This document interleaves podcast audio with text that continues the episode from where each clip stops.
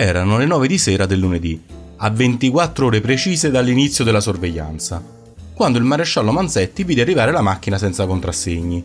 Scese e attese che il brigadiere Goboni trovasse modo di sistemare l'auto in uno spazio troppo piccolo. Ce la fece in poche abili manovre, il che fece pensare a Manzetti che ciascun essere umano, per quanto poco dotato, doveva possedere almeno un'attitudine. Ciao Nando. Cambio guardia. La sorveglianza sta procedendo secondo manuale? Sì. Manzetti si trattenne a stento dallo schiaffeggiarlo. Sono con lui da stamattina. Siamo arrivati mezz'ora fa da lavoro. Lui è di sopra, terzo piano, seconda finestra all'angolo. Il tenente se n'è andato ora. Era passato per sapere se c'erano novità. Va bene, lascia pure l'avamposto. Se non hai consegne, ora subentro io. Ciao, disse Manzetti, pensando invece, ma va a cagare. Ciao. Manzetti salì sull'auto mentre Govoni tornava alla sua. Mise la freccia per uscire dal parcheggio quando un deficiente che arrivava cominciò a strombazzare e a lampeggiare. Gli venne voglia di urlargliene quattro, ma quando si girò per farlo fu colto da una sensazione di déjà vu. Gli abbaianti ancora accesi del cretino avevano illuminato sul marciapiede un uomo che andava verso il portone di Manara.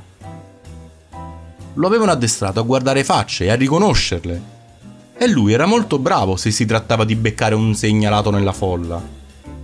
Quella faccia non gli era nuova, ma non riusciva a ricordare dove... Ma certo!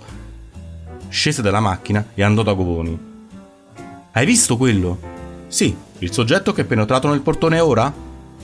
Già. Aveva una chiave o ha citofonato? Ha citofonato. Dobbiamo chiamare il tenente. Perché? Senza preoccuparsi di rispondere, prese il cellulare. Tenente, sono Manzetti.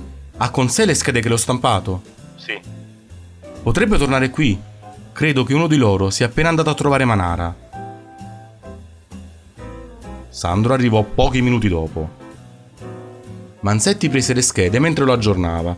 Le sfogliò finché disse questo, quando raggiunse la scheda relativa a Ozicchinet.